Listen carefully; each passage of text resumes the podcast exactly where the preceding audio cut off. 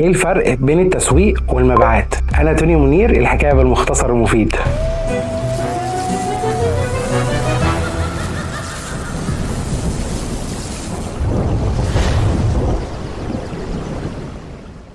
الموضوع طبعا محتاج محاضرات للشرح بس إحنا هنقول أربع اختلافات بين التسويق والمبيعات الطريقة والهدف والاستراتيجية ونطاق العمل. عملية البيع بتركز على البيع إزاي تتعامل مع العميل وازاي تجاوب على الأسئلة إزاي تديهم معلومات ليها علاقة بالمنتج. أما بقى عملية التسويق بتركز إيه هي السلعة أو الخدمة وبكام ومين أصلا اللي مهتم بيها وإيه الأماكن اللي ممكن نوصل لهم فيها. أما بقى هدف البيع هو تحقيق البيع أو ال target المطلوب لكن هدف التسويق هو الترويج للمنتج أو الخدمة وجذب عملاء محتملين أو زيادة المبيعات. أما بقى استراتيجية البيع بتكون عن طريق المكالمات أو شبكة العلاقات أو عملية الترويج أما بقى استراتيجية التسويق هي الإعلانات المدفوعة لل social media أو إدارة محركات البحث وغيرها طبعا.